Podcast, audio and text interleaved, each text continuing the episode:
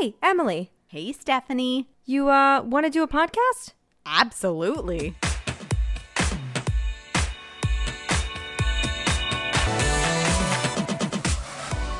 Cycle Chats, a podcast to destigmatize what it means to be a woman. This is episode 44 What a Girl Wants, where we talk to a woman who wears many hats. She is a clinical mental health counselor in training, a certified master life coach, a female empowerment coach, and speaker, and just happens to be our friend, Abby Marsh. Welcome to the podcast, Abby. Thank you. So nice to be here. Yeah, we're so excited to have you and kind of flip the cards on you a little bit and kind of walk you through this process instead of kind of you walking us through your process. I know, right? which was fabulous, by the way. I mean, for anybody that doesn't know, Abby's way of speaking and just like her ability to get emotion out of you, I loved your class. And like, I had so much fun. And I remember Emily and I really being very moved by what we experienced and just all of the women we got to meet. And so we'll talk more about what you do. But man, for anybody that's not taking a class with Abby, psh, you're going to want to get on it after this. I'm going to tell you that right now because I still think about it. Thank you so much for that. Because people don't know who you are, I want them to. So, my first question is always what made you get into this field? I actually got called into this field, so to speak. I had over 25 years of corporate sales and marketing, business entrepreneurship kind of background that was in nothing racy, nothing saucy, just very buttoned up. And then in 2019, I was in medical device sales and I was on the road quite a bit and I got sick and ended up having a surgery. The pandemic came the next year. And with the pandemic, I guess with the amount of the level of stress that I had and burnout that I had, that I was just pushing through, I got diagnosed with an undiagnosed autoimmune, meaning they said it's an autoimmune, they just can't tell what it was. And it was really bad. I was bedridden for a couple of months. And while I was lying in my bed, one day I rolled over and I said, There's no way that I can continue to work any longer. And medical device sales, you know, you're going into the hospitals. My immune was compromised. And so the company I was with, we agreed to separate. I felt a sense of freedom and I knew that I wanted to walk into some purpose with that. And literally about 12 something a night, I rolled over and I said, you know, what is it I'm supposed to do? And a sex coaching certification came up on my phone. And I said, oh, I need to be a sex coach. I completed a six month course in like three days or something like that to get certified.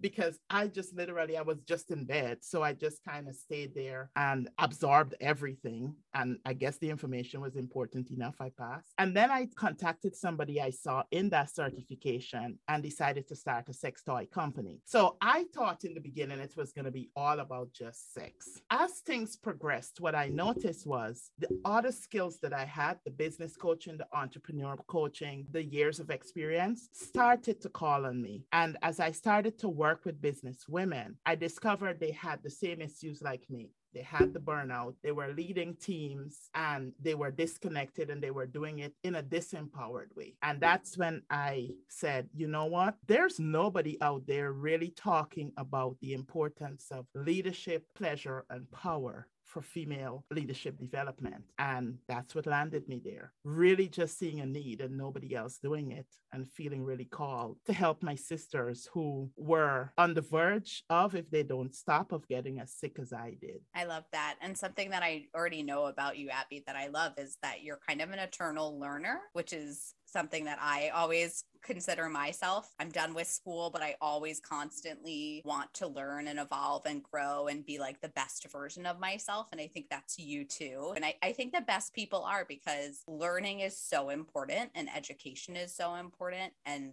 the more education you have means the more education you can there spout out to others. And hopefully somebody's listening in that void and saying, oh, yeah, I remember what Abby said. I'm going to follow that. And it was something that you liked to do as well. I think a lot of times we force ourselves to stay in situations that are no longer serving us. And you're, I think, a testament to that is that you were in a situation you could have continued to push through, but something inside you was like, I can't do this anymore. I mean, and you completed a six months course in three days. If you didn't like it, I don't think that you would have even continued it. So I think the universe speaks in weird ways. And I think when you click into something and you really can like feel it and you're like, "Oh, this is what I'm supposed to be doing." And it it might be that for that moment to get you to where you really really need to be. And just to speak to what you said, Emily, I do believe that some of the like me going back to school to become a clinical mental health counselor, I felt like there was some level of responsibility that if you're going to be dealing with something as delicate as mental health wellness, you're going to come up against trauma. And the standard in the industry is you outsource the person or you recommend the person goes and see a licensed therapist. I did not like the idea of breaking that therapeutic relationship. I have some information here. And to me, there's so much room for re traumatization there because it's like you come and I have the conversation with me, then you have to go and have it with somebody else. Every time you're reliving that stuff. And so for me, getting more educated was being responsible to the women that I serve.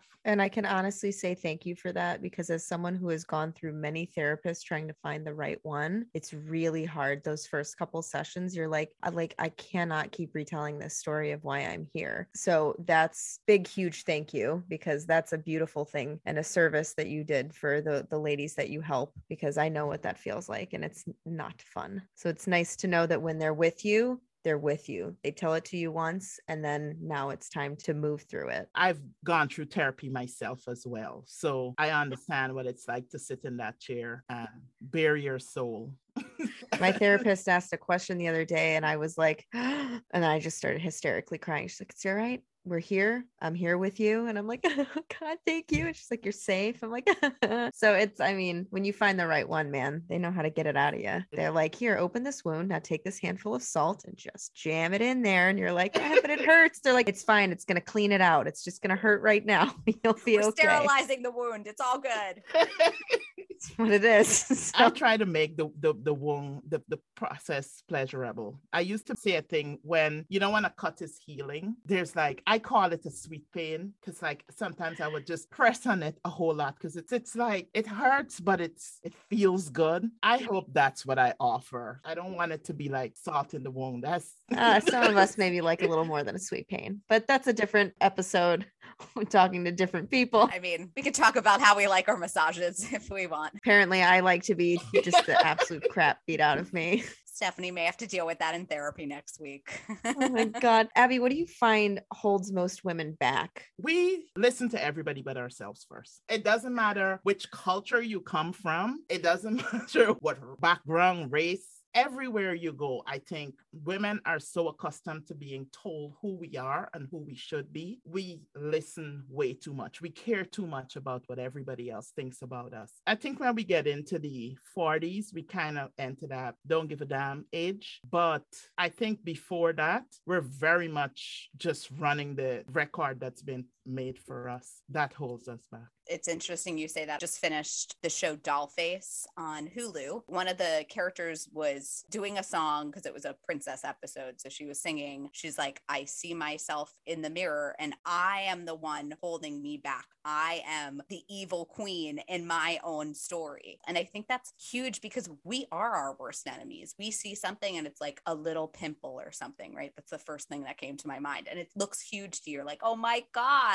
everybody's going to look at this one thing on my face and then nobody else notices it. And you're like, how do you not notice that? And then you bring attention to it. This was the best piece of advice that I feel like I got was someone was like, Steph, the world doesn't revolve around you. Like the sun doesn't rise and set on you. And I go, what a weight off my shoulder. Because if you kind of think about it, yes, we all want to feel unique and special, and we are in some way, but we're not as unique and special as we think. And that's a good thing because that allows you to take that pressure of, oh my God, someone's looking at my pimple. Well, guess what? There's five other people in this room probably thinking the same thing. So, how nice is it to know that you are not alone in that? And I think that that's been a big relief for me is to just be like, oh yeah, we're all kind of going through the same thing. And my reality is only based on what I'm experiencing and seeing, but someone else having something similar. And that means that we're both in this room and space together going through this. And I don't have to worry about the pimple anymore because you also have a pimple. You have a pimple. You We all, get have pimples. Theoretical So pimples out there. Everyone. we all have the theoretical pimples. pimples. But the way I usually see it as I spin it actually as we're all perfect.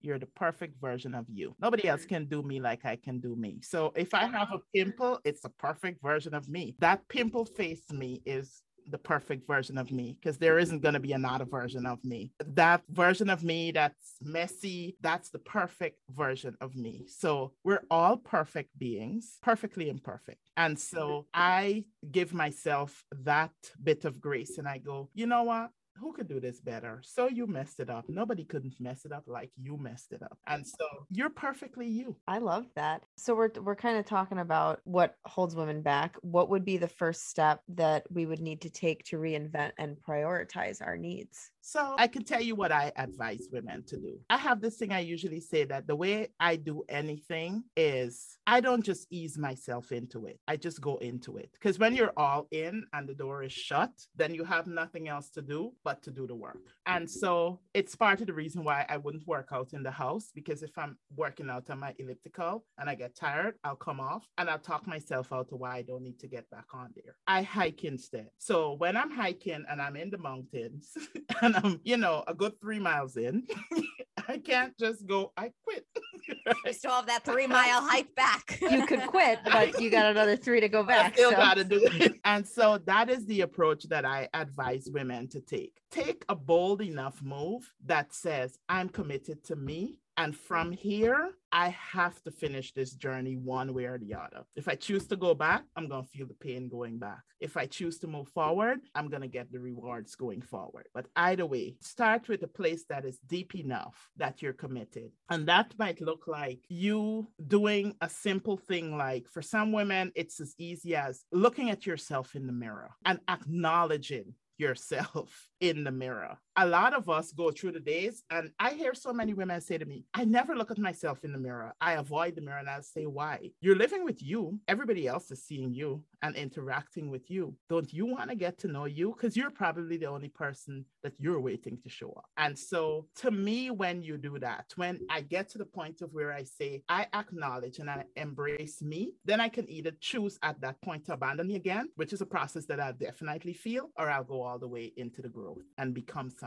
different. So the first step is face you in a way that is a commitment to the rest of the journey that has enough skin in the game that you'll feel it if you try to go back. That was a big thing for me growing up. I just felt like I looked in the mirror, but I was always so negative when I looked in the mirror. And then I started getting to a point where, because I'm a makeup artist, and so I always was using makeup when I was younger to feel prettier. Now I use it as an art form, but I still feel beautiful without it. And that took me stripping everything down and starting to talk nice to myself in the mirror because I'm like, I can't keep relying on lipstick and mascara to make me feel gorgeous. I have to do it. I want to be able to look in the mirror and see just who I am and and love myself. So that that's a really profound exercise to do and I I'm glad that you brought it up because it was something that I started doing when I was young and it has helped tremendously as I've gotten older. And looking at yourself in the mirror in all shapes. So like I sometimes would look at myself in the mirror when I'd get really sad and I would talk to myself and be like you are still worthy. You are still beautiful and like give yourself a hug because damn it if at the end of the day you're not taking care of you. If you can't love yourself and you can't be there for yourself, how do you show up for other people? You're always going to be the tank half empty. You have to start filling your own cup too. I say you should never give from my cup. I'm going to give you from the saucer, from the overflow. And I have adopted that.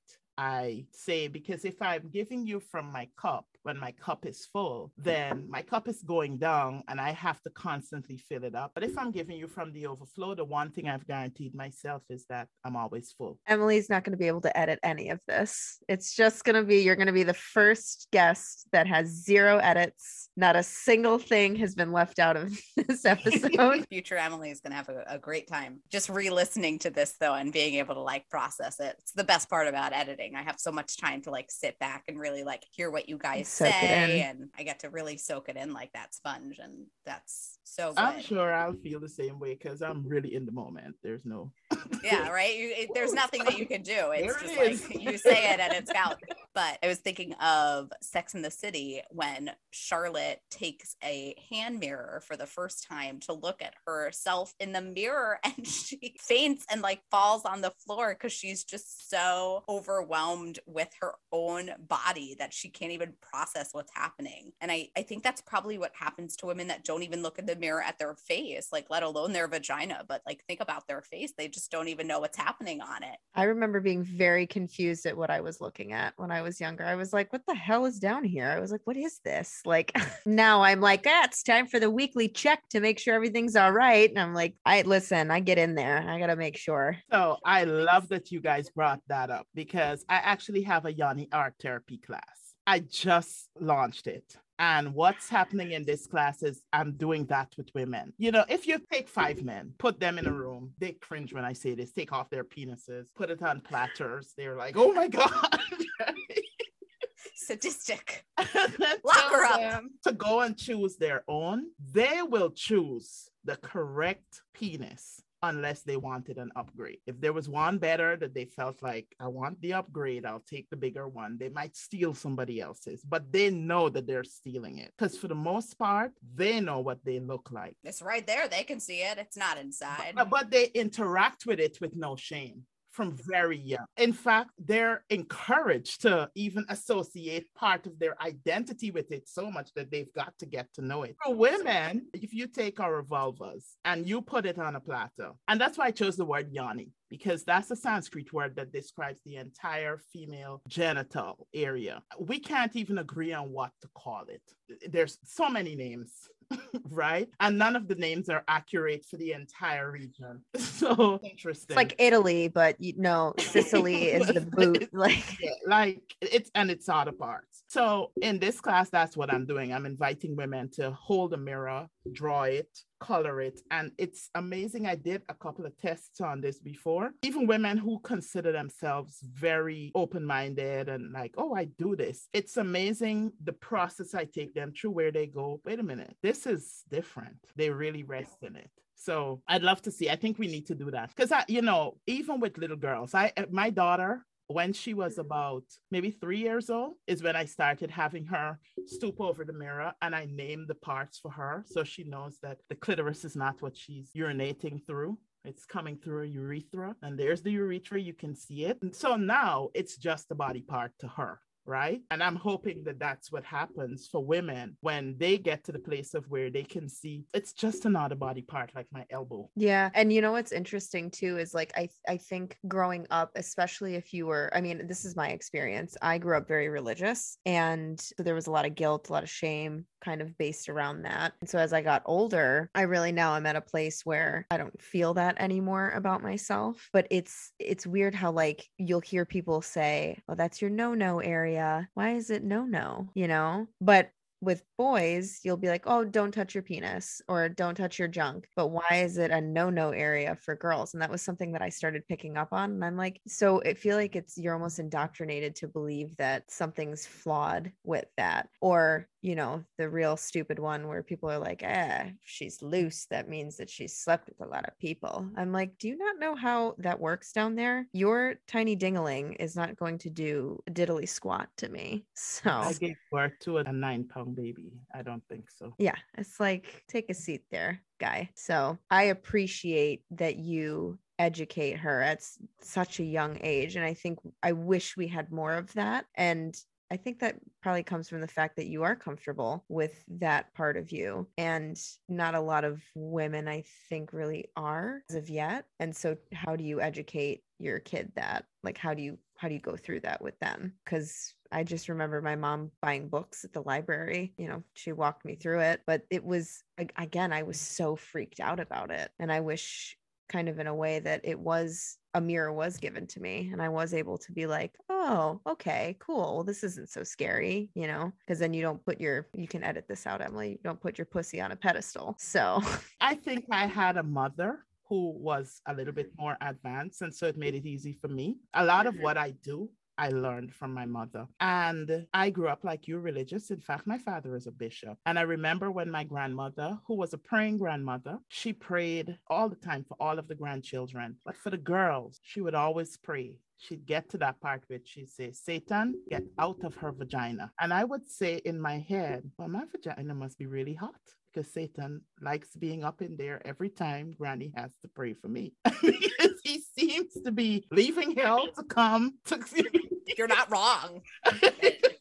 it, is a little bit Like- hotter in there. Satan's living his best life could you there. imagine? It's a holiday. But could you imagine if you didn't have a mother that was sex positive like mine? I, my mother, when I was five years old, I remember asking, Where did babies come from? And it was a simple conversation. It didn't get icky. It wasn't like, Oh my gosh. Like, it, like she literally just, she told me the truth. You know, when I became a young lady, it wasn't just, Oh, you've now gotten a period and there you go. She did some of the rituals, which I never understand. We boil the egg and give it to the girls to eat. I got slapped in the face. Wow. Yeah, that, that's what happens in Judaism, apparently. I was positive with my daughter, and I learned about her starting her cycle in a pediatrician appointment. I was floored. I was like, Are you, you know, because I had this whole ritual plan of we were supposed to do hot cocoa and then go shopping for cute underwear so that I wasn't going to teach her that period panties needed to be the right hairy panties, but they can be cute. I had this whole ritual. When I was asked, I said, No. The pediatrician looked at her and she goes, Yeah, actually, it was like six months already. And I was, I was you like, took this from me. what did you do? How did you? And I like totally wanted to make it about me, but I was trying so hard to go, okay, in this moment. I was like, this is me, sex positive. I prepared you for this. This was to be a special moment. So that day I was like, you know what, we're going. I called my friend who does, she calls herself the bra guru, and she does uh-huh. measurements and for bras and stuff. And I was like, meet me at Target. And we measured her. And I I went through my little ritual still. And oh, then after that, I'd say, Do you want something sweet?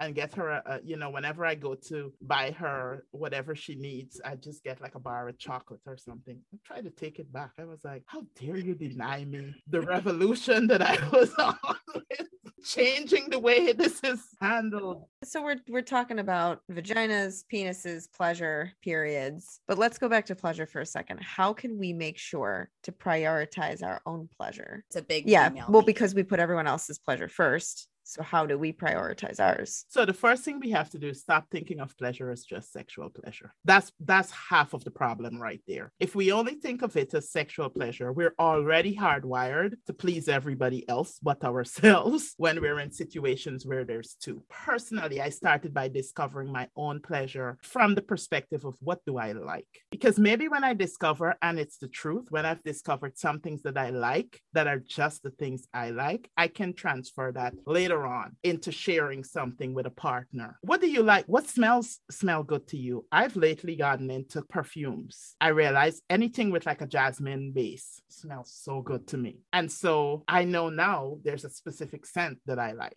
Or what do you really like in terms of taste? Like what does your taste palate feel like? What textures do you really like? What touch feels good to you beyond just you know the, the the touch that we like do you like being rubbed gently? Do you like being pat do you like just a hug? One of the things that i think covid did was really disconnect us from that sense of of getting touch and that's something that i think we need to reconnect back with. You know what are the things that you like? Start there. Discover the things that make you happy because that's all pleasure is the things that give you enjoyment. Once you've done that, you can now begin to incorporate those things that you've discovered into the bedroom. I usually say solo play it first and then bring it in with somebody else. It can be everything from I listen to my body, and during my cycle, it's funny, I'm doing cycle chats on my cycle. So that's interesting. Considering we move this so many times that you hit that on target is amazing to me. On brand, very on brand. what I would do is I would listen to my body because our body pretty much tells us what we need. And so if I feel tired, I know that there are certain scents, essential oils that I will put together in my diffuser and I will turn the lights down to a certain place because it might I, I might want too bright light. I've changed my bedroom. My bed is now I literally bought some tubing and I made like a canopy over my bed. And I put like this really nice bohemian curtain that I float over it. So when I get into that bed, I feel like a princess. And there's certain sheets that I like, and there's a way that I, and for me, that's all indulging in the stuff that feel good. And none of that is sexual. Now, if you want to go the extra mile and you want to bring in toys or, or touch or anything into that, that's fine. But there's so much stress relief and peace and calm with just setting the atmosphere where you're appealing to all your senses and it's just for you. So that's kind of what I started doing with my bedroom is like for me, the way that I make my bed is very specific. And there's something about that that just brings immense calm and peace to me. And like, it's weird how you're talking, it's not weird, but like, it's interesting how you're bringing this up. And that's something that I was like, hmm, I'm feeling pulled to do this. So it really is true. Your body knows what it wants. Once you kind of instinctively know what you want, but it's about tuning into that and really taking the time to try to figure out what makes you feel good. I love to play dress up still. I mean, I'm 30 years old, but there are times where I'm like, I'm going to try on an outfit. I want to see how this makes me feel. I just got rid of a whole other bag of clothes because I'm like, these things don't make me feel good. When I put them on, it doesn't bring me any sense of pleasure. I don't like the way I look. And I also have to ask myself, am I keeping this because of how I think other people are going to like it on me? And if the answer is yes, it goes in the bag because I have to like how it looks on me, not the idea of what someone else is going to think. Because why would I put on an outfit that's not me? And and if you you notice with everything we just spoke about, if you can learn to know what you like and you can own it and you can sit in it, then you can advocate for yourself. Yes, and that has been kind of the game changer as well. Like I know that my mom and I were just talking about this today. She's like, you know, I put myself together and she's like, I just wanted to look nice for me. And I said, well, when you look nice for you, then that translates to how you feel, that translates how you interact with the world, how you see things. And I think advice I could give to anybody because I've had people ask, how do how do you just like wear what you want to and not feel judged? I'm like, start slow.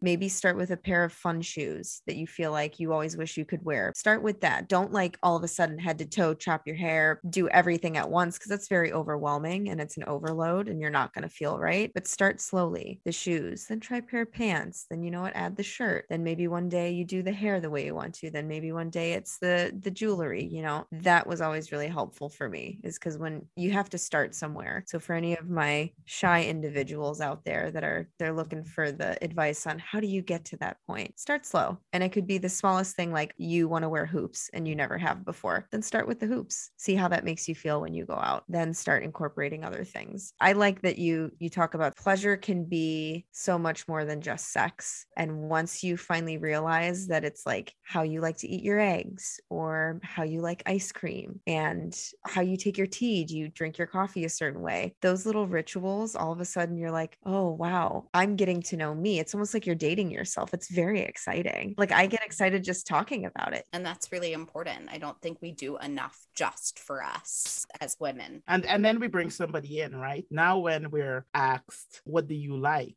I can tell you what I like and what I don't like. And the truth is, so many times our partners want to know. Just like we are interested in what our partners like and we want to get it right with our partners, it's the same way. When we're in a relationship, our partners want to know hey, how can I make him or her happy? right? They care and love you. And so it is in everybody's, everybody is empowered when you empower yourself by connecting with yourself. Well, you brought up my favorite word. So that leads me to my next question of what does women empowerment mean to you? To me, women empowerment is all about a woman knowing who she is and being bold enough to step into that version of herself and advocating for herself from that space. There's two cycles. There's a disempowered cycle that I talk about and the empowered cycle. And the, the, disempowered side tends to be where a lot of us dance, but it's a shadow. It's a shadow of the empowered side. It's the people pleaser. It's the really aggressive,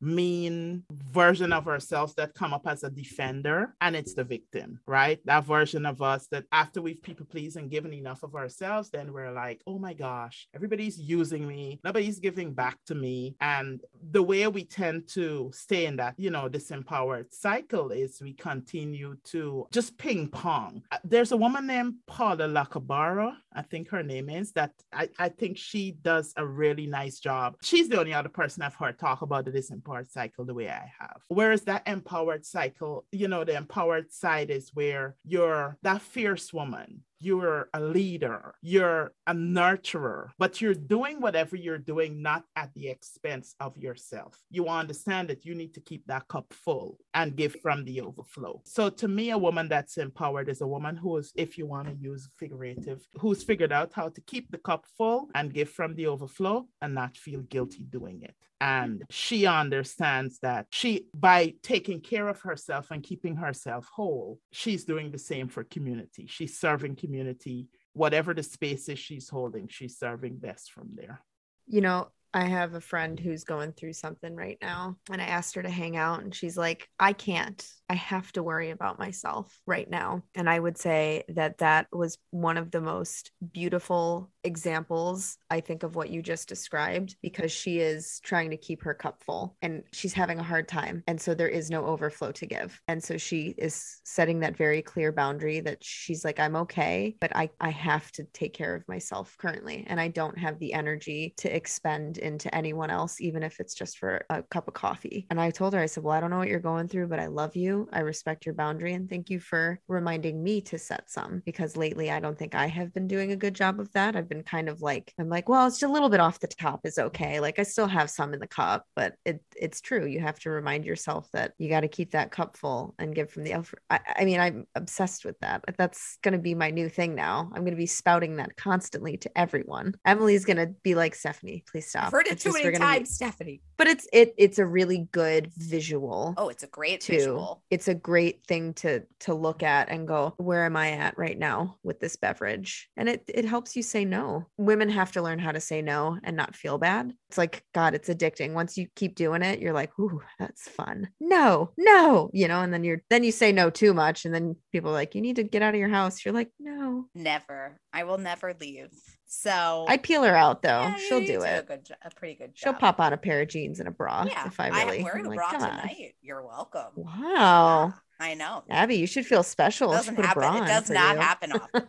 so my next question for you, because we love to think back on since we were just kind of talking about this empowered cycle and this disempowered cycle, I think a lot of women usually live in that disempowered cycle for so long that it's hard to break out of it. But I know for me, I lived in that cycle for years and years and years. And it took me till I think I was about 21 to really break that. And I and I still, of course, sometimes go back and revert and then have to break that again for myself. So my question is what advice would you give your 15 year old self? My 15 year old self was, she was radical actually. She was, she was She's having fun flashbacks. My She's 50 like, year old "Oh." self was the daughter of a pastor writing exotic stories. So I feel like that's a Netflix mm. movie or something, right? Yes, get out of my head. I was just thinking that. I was like, oh, you know what? what I would tell her is that space that she was in, where she was willing to enter the world on her terms, because that was a lot of the poems I was writing there. Like, don't tell me who I am, ask me who I am, kind of stories. I like my thick ties. I like my, you know, like, I love my skin, that kind of stuff. I would have told her, don't give that up. There, there came a time when being accepted was more important than being happy. And so I would definitely tell her, follow the joy. Because if I did that, there were many things that intuitively I would have gotten right in terms of career. I would have been here much earlier. I was saying for over 20 years, I want to be a female empowerment coach. I want to be a speaker. I want to put on retreats. And I just never did it because there wasn't a way to say, oh, I wasn't working with a reputable company with a real fancy title. And so she got lost in that. She gave up, she traded out her intuition to be accepted. I would have told her the empowerment is in your intuition. Just follow that. You are such a beautiful human being. And every time you talk, I'm always like, oh my God.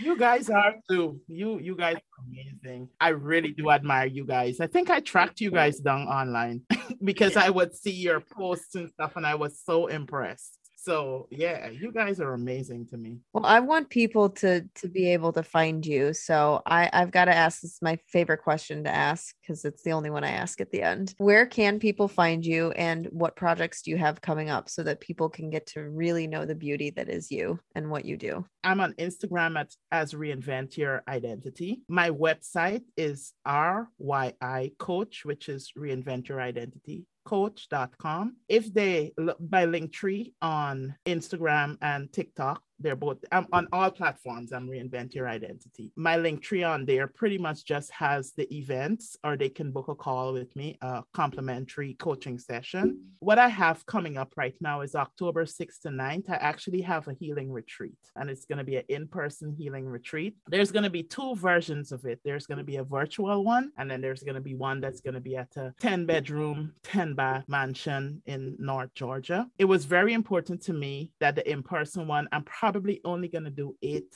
women. And the reason for that is I wanted each woman to have her own space so that when she's integrating at night and she goes back to her room, she doesn't have a roommate who feels like, I don't want to integrate. So let's chat, chat, chat. So I gave her her special space. There's going to be a little bit more people on the virtual one. And there's going to be a business version of that coming out as well. The business version of that, you have to be invited in because um, those women are then going to have the opportunity to join my mastermind group and that's by invitation only. I have a series of yoni art therapy classes that are scheduled that anybody can pop on and just book those. And then I have some pleasure immersions on the site. And those pleasure immersions are me giving women an opportunity. One of the things, like I said earlier, COVID did is took us out of communion, sisterhood, really just meeting and having somebody to have a conversation with. And so those pleasure immersions are going to be women having conversations about issues that affect women and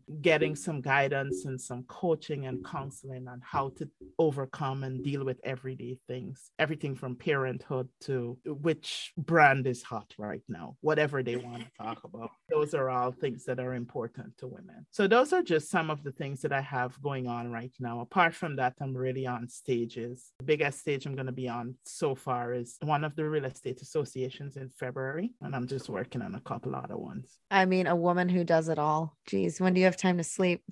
like, I prioritize sleep. I have an app. My phone says 10 at 10 15. I'm out because my phone will tell me at 10 o'clock or, or 9 30 time to open your Kindle or your Audible and read or put on a YouTube and fall asleep and i i do it again if i'm tired i'm no good for anybody from one woman to another who is currently going through reinvention of self thank you for doing what you're doing because i think if we had more people like you i think we'd all be better off. No thank you. I think every woman who submits herself to that task of reinvention is helping the sisterhood as a collective because if we can just have fun. Mm. Like sometimes I say I should just call myself a pleasure coach, but then people will misunderstand it. Everybody well, again, we've connected the word pleasure to your genitals. So, which is a great place to dance. And I feel like I'm on this quest to like redefine that word and, and kind of like reclaim that word because the only reason it's connected to the genital is because we're such male facing. It's pleasure for them, right? So, of course, it's pleasure because it's it's about their pleasure, but that's not not a compensation. you were an absolute delight. Thank you so much for taking your time to speak with us. It was worth the wait, though. I think I always say the ones that reschedule all the time and then we finally talk, it's like one of the best conversations we have. So I'm thoroughly thrilled at how everything went and there was so much gold in there. So everyone please please go take time to check Abby out. All of her links will be down below in the description and while we're at it, you of course know where to find us over on Instagram at Cycle Chats all lowercase no space. You can also find us on our website www.cyclechats.com where we just launched our new YouTube series called Chit Chats. It is on the opening page of the website It's our YouTube series where it is an unedited space where just Emily and I chit chat with each other about life, and cats also make an appearance. We also have cycle swaps where we swap with other lady podcasters and we just kind of connect on what it means to be a podcaster in this space as a woman. So, a lot of fun stuff for y'all to go check out. And again, thank you, Abby, for taking time. Please go check her out. Please book one of her services. I promise you, you are going to absolutely love it and love who you start to become after it. And as we say in every one of our episodes, we hope you sync up with us next time.